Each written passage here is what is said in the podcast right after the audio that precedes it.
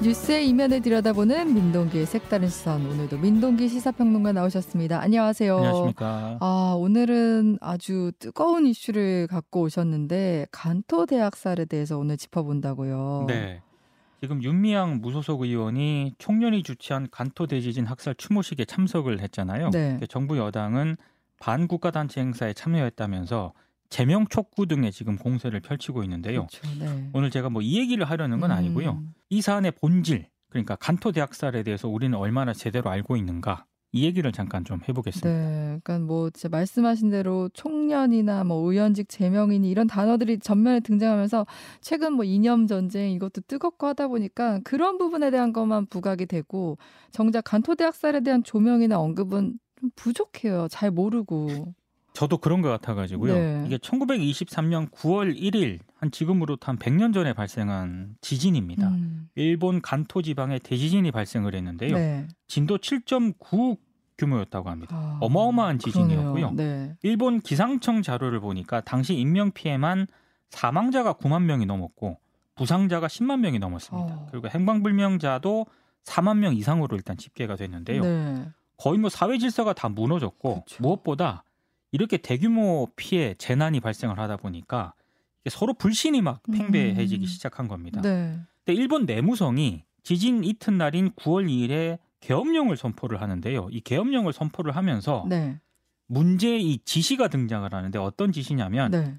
재난을 틈타 이득을 취하려는 무리가 있다. 조선인들이 방화와 폭탄에 의한 테러, 강도를 획책하고 있으니 주의하라.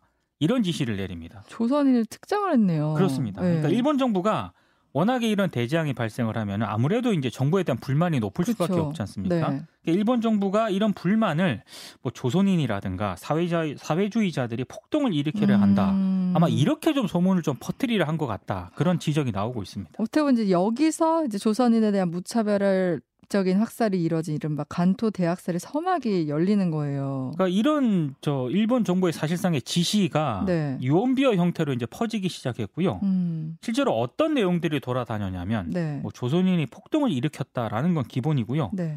조선인이 우물에 독약을 넣고 다닌다 이런 어. 소문들이 퍼지기 시작했고 네. 아무래도 대재앙으로 인한 뭐 원망이라든가 분노가 조선인을 향한 적개심으로 이동할 수밖에 없었습니다. 이게 또 외, 외부에 적을 만들면 내부는 또 끈끈해지잖아요. 그렇습니다. 네. 그래서 일본 군인 경찰은 물론이고 마을마다 자경단이 조직이 됐는데요. 네. 이때부터 이제 마녀 사냥식으로 조선인들을 사실상 때려잡기 시작했거든요. 그러니까 식별을 해야 되잖아요. 네. 식별을 어떻게 했냐면 발음이 어려운 일본어 문장을 지나가는 사람들한테 말해보라. 어. 이렇게 얘기를 하기도 하고 뭐 기미가요를 불러봐라. 음. 뭐 넓적한 얼굴이다. 이런 차이 등을 통해서 이제 조선인과 비슷하면 아. 닥치는 대로 죽였다라고 합니다. 네. 뭐 죽창으로도 돌멩이로 뭐 칼로 총으로 때리고 찌르고 뭐 쏘아댔다 음. 이런 기록들이 남아 있는데요. 네. 간토 대학살에 대한 이야기를 하자면 굉장히 좀 긴데 네. 축약해서 정리를 하면 대략 음. 이렇습니다. 근데 간토 대학살에 대한 일본의 입장은 어때요?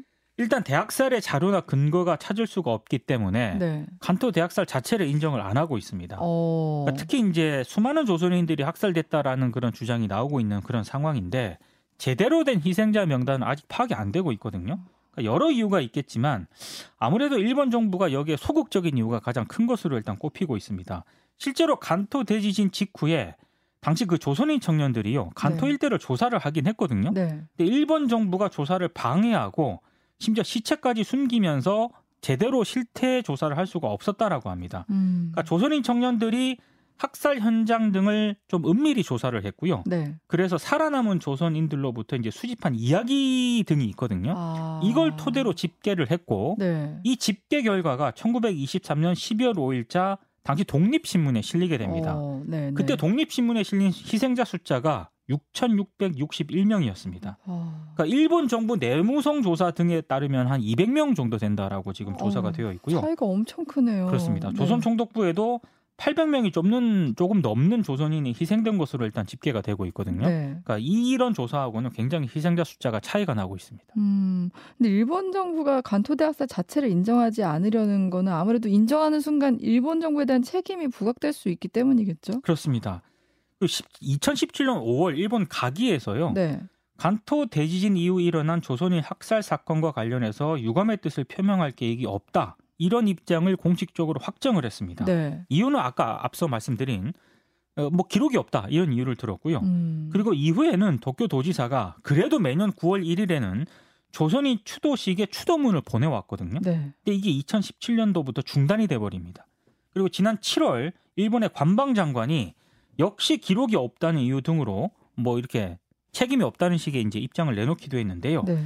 사실 일부 학자들하고 시민 운동가들은 간토 대학살이 일부 흥분한 뭐 자경단이 벌인 그런 즉흥적인 어떤 그런 사건이 아니다라고 지적을 하고 있거든요. 일본 정부의 책임이 아니라는 거네요. 그렇습니다. 그러니까 네. 왜냐하면 당시 일본 정부가 혹시 이재민들이 음. 반정부 투쟁에 나설 것을 굉장히 두려워했고 네. 그래서 내각이 직접 유언비어를 퍼뜨렸다. 그래서 조선인을 희생양으로 삼아서 삼아서 위기에서 그래서 좀 벗어나려고 한 의도로 이걸 퍼뜨렸다라고 주장을 하고 있습니다. 네.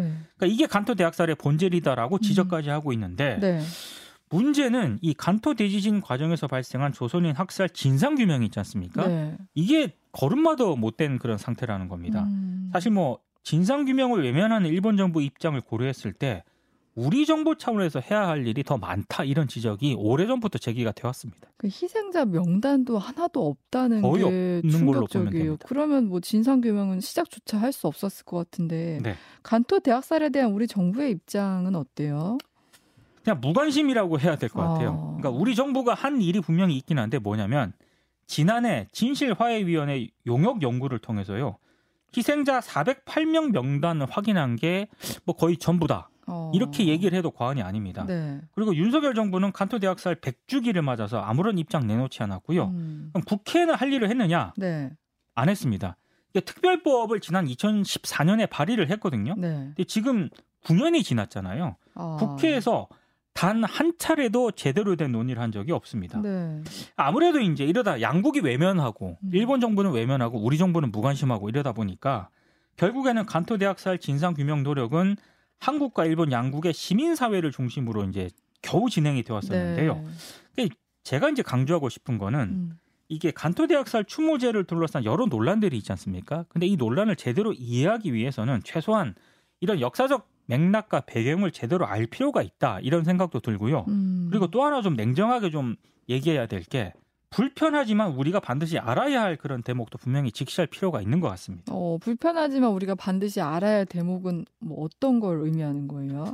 그러니까 지금 정부 여당은 이번 추모식을 총련이 주최했다 이런 점을 네. 강조를 하면서 이제 윤미향 의원이 어떻게 이런 단 이런 음. 추모제에 참석을 할 수 있느냐 이런 네. 부분을 좀 지적을 하고 있지 않습니까? 물론 이제 여기서 불편한 진실을 얘기하기 전에 총련이 우리나라 대법원에서 반국가 단체로 확정 판결을 받은 건 분명한 음. 사실입니다. 네. 이건 뭐 분명한 사실입니다. 네. 그또 하나 분명한 사실이 있는데 음. 간토 대학살과 관련해서 이른바 조선인 희생자 문제 진상 규명에 있어서요.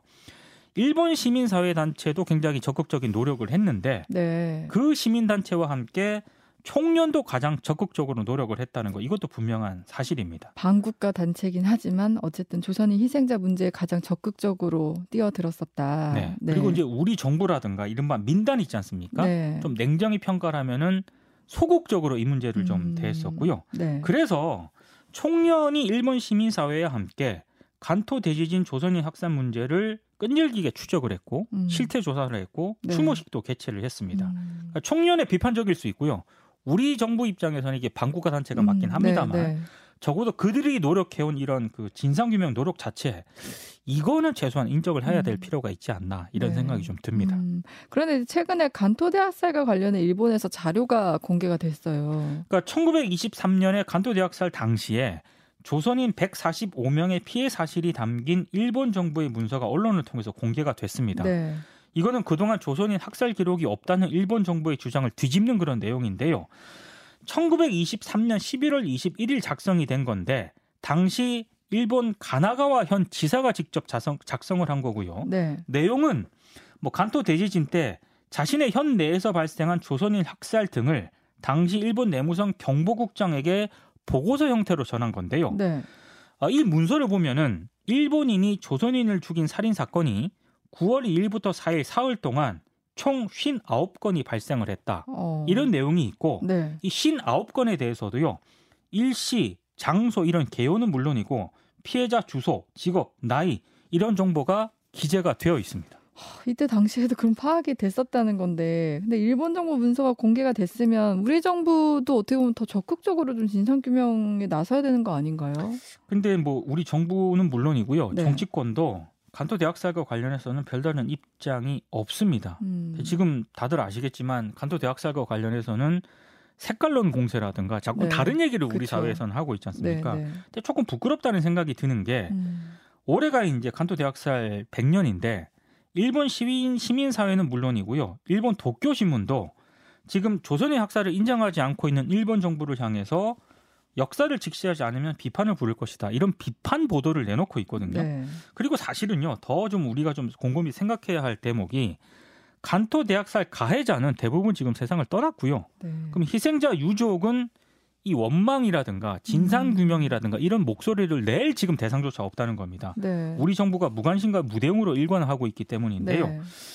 네. 아, 이만열 전 국사편찬위원장이 이런 말을 했더라고요. 네. 간토 대학살이 자행된 때는 우리 국권이 상실된 때였는데 음. 지금은 정부가 있지 않습니까? 네. 정부가 그 책임을 방기하고 있다 이런 얘기를 했습니다.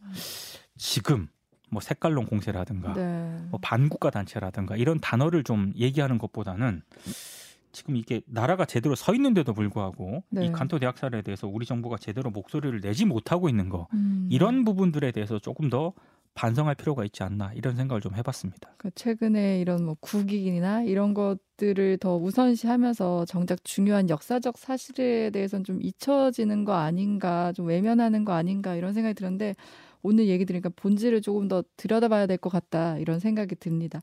지금까지 민동기의 색다른 시선 민동기 시사평론가였습니다. 고맙습니다. 고맙습니다.